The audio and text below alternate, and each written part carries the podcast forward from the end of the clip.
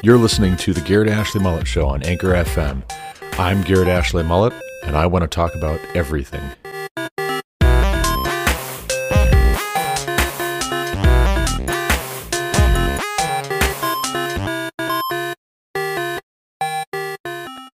Calvin Coolidge, who served as president from 1923 to 1929, never rated highly in polls.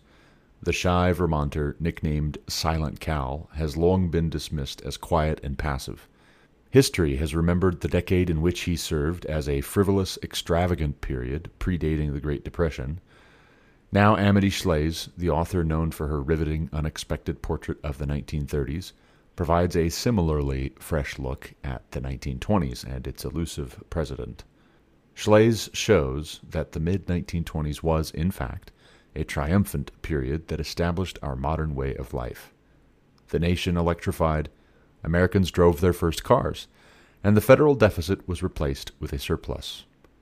Coolidge is an eye opening biography of the little known president behind that era of remarkable growth and national optimism. Although Coolidge was sometimes considered old fashioned, he was the most modern of presidents, advancing not only the automobile trade, but also aviation, through his spirited support of Charles Lindbergh. Coolidge's discipline and composure, Shlaes reveals, represented not weakness but strength. First as governor of Massachusetts, then as president, Coolidge proved unafraid to take on the divisive issues of this crucial period, reining in public sector unions, unrelentingly curtailing spending, and rejecting funding for new interest groups. Perhaps more than any other president, Coolidge understood that doing less could yield more. He reduced the federal budget during his time in office, even as the economy grew, wages rose, tax rates fell, and unemployment dropped. As a husband, father, and citizen, the 30th president made an equally firm commitment to moderation, shunning lavish parties and special presidential treatment. To him, the presidency was not a bully pulpit, but a place for humble service. Overcoming private tragedy while in office, including the death of a son, Coolidge showed the nation how to persevere by persevering himself. For a nation looking for a steady hand, he was a welcome pilot. In this illuminating magisterial biography, Amity Shlaes finally captures the remarkable story of Calvin Coolidge and the decade of extraordinary prosperity that grew from his leadership. Welcome back to the Garrett Ashley Mullet Show. This is Garrett Ashley Mullet coming to you from Greeley, Colorado. This is episode 117 of season 3, episode 182 of the Garrett Ashley Mullet Show podcast. Today is August 4th, 2021, Wednesday. And I just finished up this biography yesterday on my commute. I rather enjoyed it, and I want to talk with you about why that is. But first, I want to point out there are a number of other things I could talk about this morning. I could talk about this National Review piece that was just sent to me by my cousin Micah Hirschberger, in which the Republicans in Congress have produced a report detailing over $600 million which the Wuhan Institute of Virology spent on renovating its HVAC system just before or right around the time that COVID escaped Wuhan. Who spends $600 million renovating an HVAC system? Is it possible in any parallel universe, much less our own, to spend that much money renovating an HVAC system. It seems a bit fishy. It seems like somebody should be putting two and two together. Why is it that we're not more curious? I could talk about that, but I want to talk about Calvin Coolidge.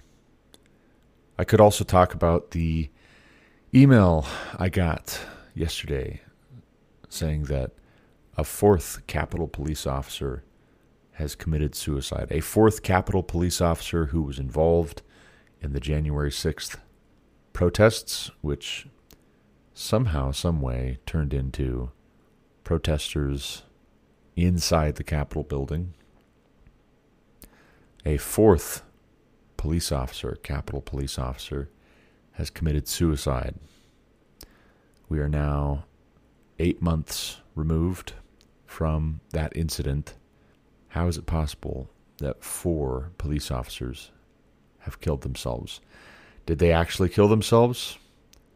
Or were they suicided? Did they kill themselves because they know something which is haunting them, which they can't live with, couldn't live with now that they're gone? Who knows? I could talk about that, but I'd rather talk about Calvin Coolidge. So here we are.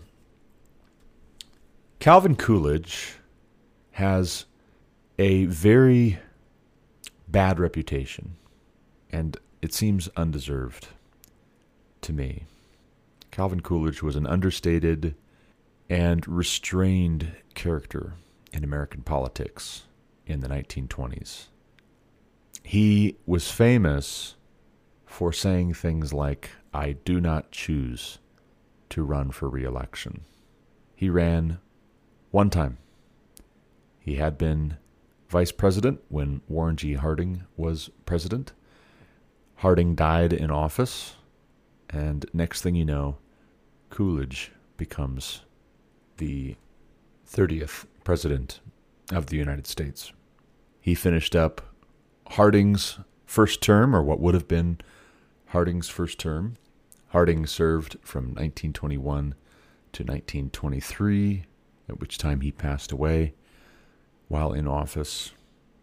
Coolidge took it from there until what would have been the end of Harding's first term, and then Coolidge won election on his own right. Coolidge was very popular among Republicans because he had handled a strike of Boston police officers deftly during his time as the governor of Massachusetts.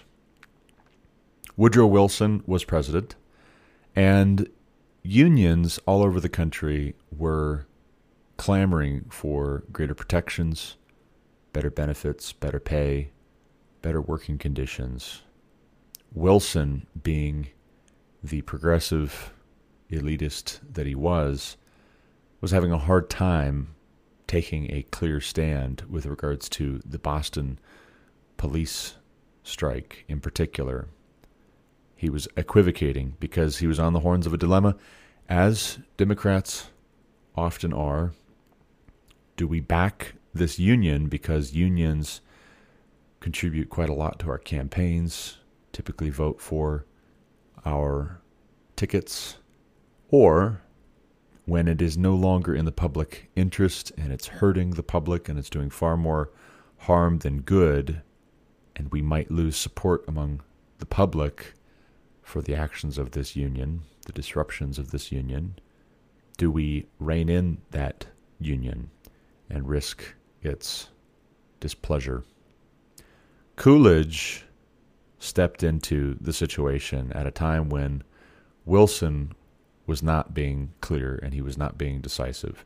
And actually, Wilson saw Calvin Coolidge take the stand and followed suit himself because he saw that it was polling well. But insofar as Coolidge got there first, Coolidge reaped the benefits more so than Wilson did. Wilson was playing catch up with Coolidge. Coolidge deftly handled the situation, restored law and order in Boston, whereas there had been rioting and violence and destruction. And then he promptly refused to accept the return of the Boston police officers who had abandoned their post. This wasn't a question, first and foremost, of police officers getting better pay better benefits, better working conditions.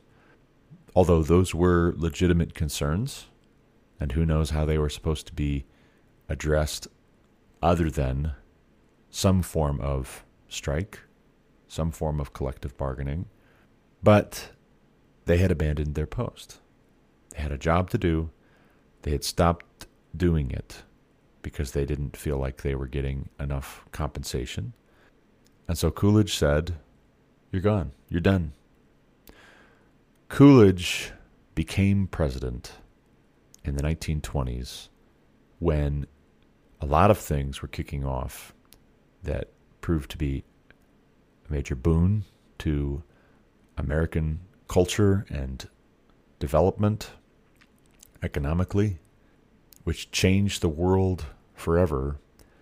Electrification of cities made it possible for household appliances to reduce the amount of labor required from housewives, mothers, husbands, children to prepare their food, to clean their clothes, to cook their food, to preserve it, to watch television eventually, to listen to the radio. Coolidge was the first president to make radio addresses to address the public. He supported aviation at a time when it was not clear exactly how profitable man powered flight might be. But he saw the potential for economic benefit and also for military necessity in having development of better, safer aircraft. And yet, Coolidge was very restrained. The Roaring Twenties are thought of typically with scenes of the Great Gatsby, lavish parties, Art Deco, major construction projects, spending money like drunken sailors, the glory before the crash, before the Great Depression, in large part leading to the Great Depression, or so we're told we're told something not true that does not follow about Calvin Coolidge and the 1920s that they were two peas in a pod. Coolidge being hands off and passive led to excesses in broader society, which led to a reckoning with the Great Depression. But the more I've read Amity Shlaes, The Forgotten Man and Great Society, pertaining to the 1930s, Herbert Hoover, Franklin Delano Roosevelt, also Lyndon Baines Johnson, several decades later.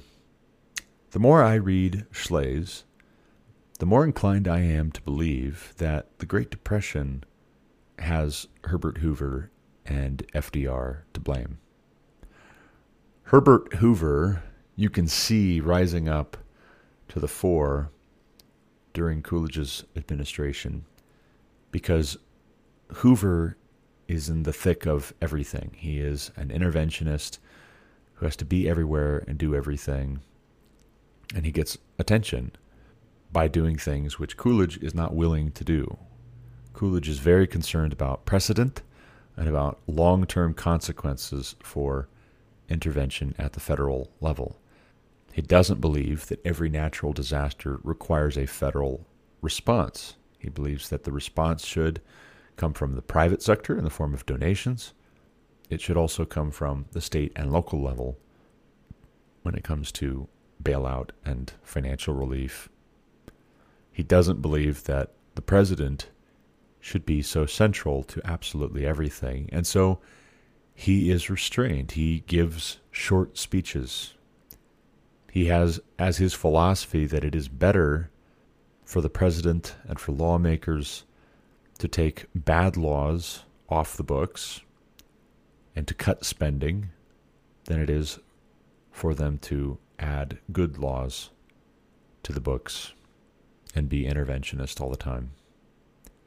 If Hoover had governed like Coolidge, if FDR had governed like Coolidge, the Great Depression would not have been what it was.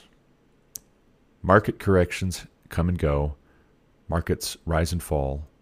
It's when you try obsessively to stop that natural cycle that you might find you delay the inevitable and you exacerbate the downturn when it comes. businesses, economies thrive on confidence about what the future holds. But it's hard to make investments in the midst of uncertainty. And a major factor for uncertainty is what experiment is the government going to hoist upon us next? Hoover and FDR both introduced a great deal of uncertainty because they wanted to experiment. They wanted glory and credit for themselves, and their hubris caused them to do more harm than good at the end of the day.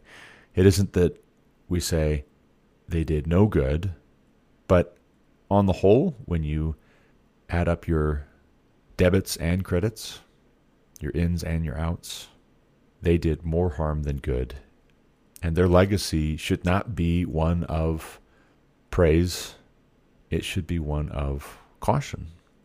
Hoover doesn't get a lot of praise because he was a Republican. Republicans are never quite as good at giving away free things to buy votes as the Democrats are.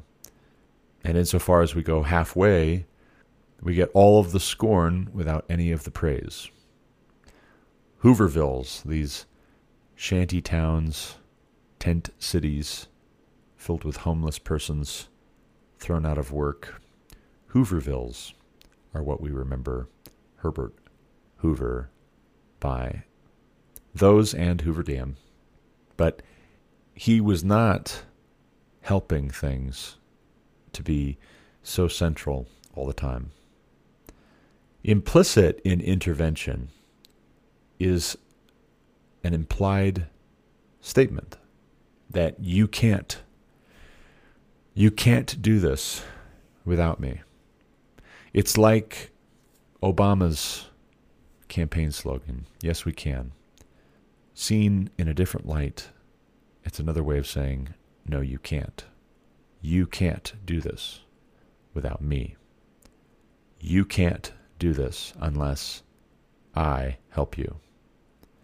And insofar as we become dependent, we lose confidence, we lose our self sufficiency, we miss out.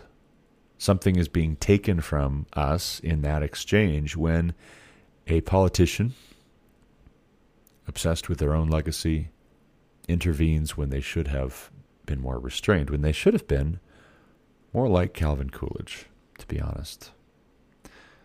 Calvin Coolidge saying, I do not choose to run for re election in 1929, 1928 rather. His saying, I do not choose to be president, is such an interesting statement. Why phrase it that way? I wouldn't phrase it that way. I would say, I choose to not run. I am not running. But he chose to say, I do not choose to run. And that was typical of Calvin Coolidge, you find out as you read Shlaes's excellent biography. It was typical of Calvin Coolidge to not choose, which is a choice, but it's a distinct kind of choice. A, B, or C? Hmm. D, none of the above. I do not choose any of those options. Why do you not choose any of those options? Because there's not only a benefit, there's also a cost. Coolidge did immeasurable benefit to all of us just by being in the historical record, just by setting us an example, albeit for a short span, of what restraint looks like. If he had run again in 1928, he would have won re election and American history would have been very, very different. And there's a part of me that is frustrated with Calvin Coolidge for not having run for reelection.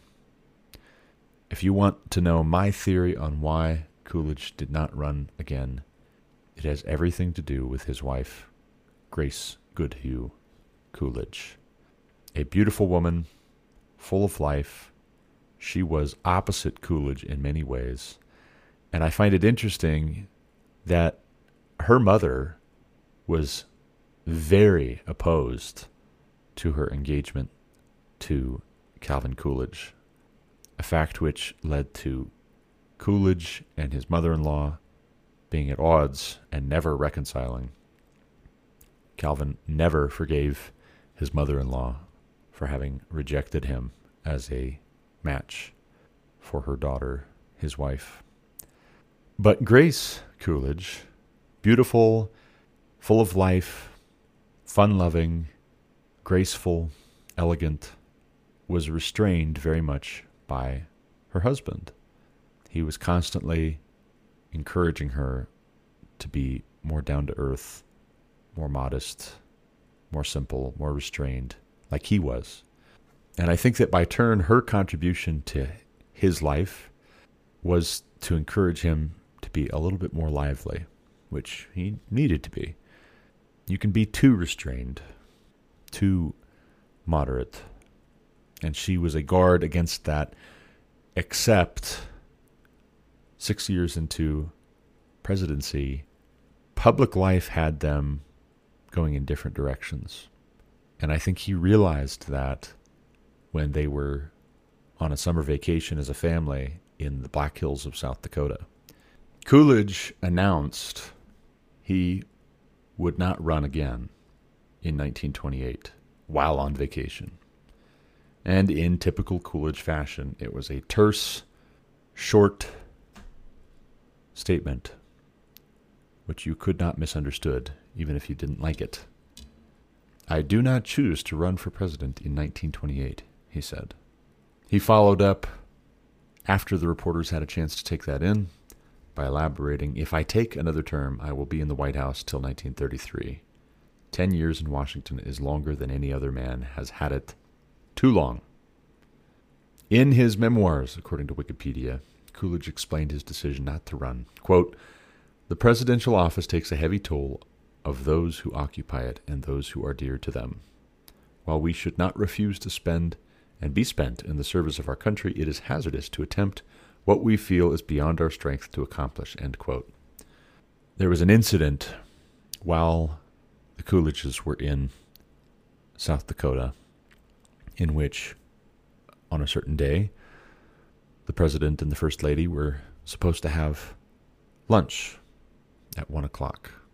And at one o'clock, the president is waiting, and his wife has still not returned from a long hike which she had taken with her Secret Serviceman, Jim Haley.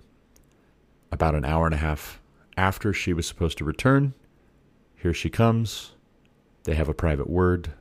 Two days later, the Secret Serviceman Jim Haley has been reassigned. Coolidge was furious, had just been about to organize a search party when his wife reappeared. And I don't think that it is coincidental that Calvin, a short time later, announces he will not be running for re election. Whatever happened, whether Grace actually did get lost in the woods or something else, Coolidge realized in that moment, I believe, that public office had taken too great of a toll on his marriage and his family life. And the very fact that Coolidge only lives for another four years after he gets out of the White House might have been something he was feeling. He was already feeling it that he didn't have many years left, and he didn't want to go out the way that Warren G. Harding had gone out. He didn't want to die in office. He wanted to live a little bit outside of the confines of Washington, D.C. and public life. Now, he didn't fully successfully do that. He ended up writing a column, a regular column, for one year. He ended up being invited to speak at the Republican National Convention and he criticized FDR for positions he was and was not taking. But perhaps that was for the best that he knew when to quit. He knew when that was enough. That was enough for him, for his lifetime. He had given enough, he had served enough, and if he held on longer, it would undo the work that he had accomplished thus far rather than cementing it. His family needed him, and he didn't have any more to give, he realized. That, to me, is so striking. It reminds me of the Roman general Cincinnatus, after whom Cincinnati, Ohio is named. George Washington was often compared with Cincinnatus because George Washington was actually offered, in some quarters, a crown, a throne. We were going to have our very own King George in the form of George Washington. But George Washington governed with restraint, self restraint. How is it possible for someone to govern a nation when they can't govern themselves? But by contrast, how much better to govern a nation by example, by personal example, governing oneself. Cincinnatus rises to the occasion in ancient Roman history, does his duty for his country, for his nation, for his people, and once the crisis has passed, he gives up his power and goes back to a quiet life of farming because that's what he really wants most is to live a quiet life working with his hands like we read in Thessalonians. George Washington serves his time. Calvin Coolidge serves his time. You got to know when to hold 'em, know when to fold 'em, know when to walk away, know when to run. You never count your money when you're sitting at the table. There will be time enough for counting when the dealing's done. I would highly recommend you check out Coolidge by Amity Shlaes. I was surprised to find out in the afterword at the end of the book that she works for the George W. Bush Presidential Library. She does say in her biography of Coolidge that Coolidge was opposed to personal vanity projects like presidential libraries. He was in favor of a national archive, but he was opposed to public funds being spent on presidential libraries. All the same, Amity Shlaes, the author of Coolidge, is working for the George W. Bush Presidential Library project. She also is very involved in the Council on Foreign Relations, which I will be honest with you, I have a great distrust for. Something else I did not quite appreciate before, and I think this is a consequence of Calvin Coolidge being so understated, so quiet.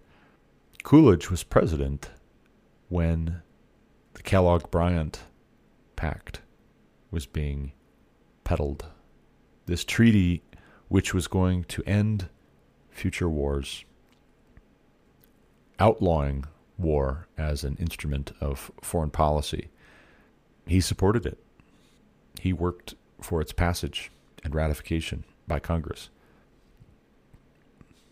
That, I think, was not such a great idea, but it is interesting. You have to take Calvin Coolidge with a grain of salt as somebody who recognized his own frailties to an extent which most men, particularly most men in high office, don't. Check out the book, read it, give it some study, see what you think. Shout out to Joseph Crampton, who I know is working on a review for a different biography of Calvin Coolidge. This one's for you, Joseph. For everyone else, as always, thank you for listening. Until next time, God bless.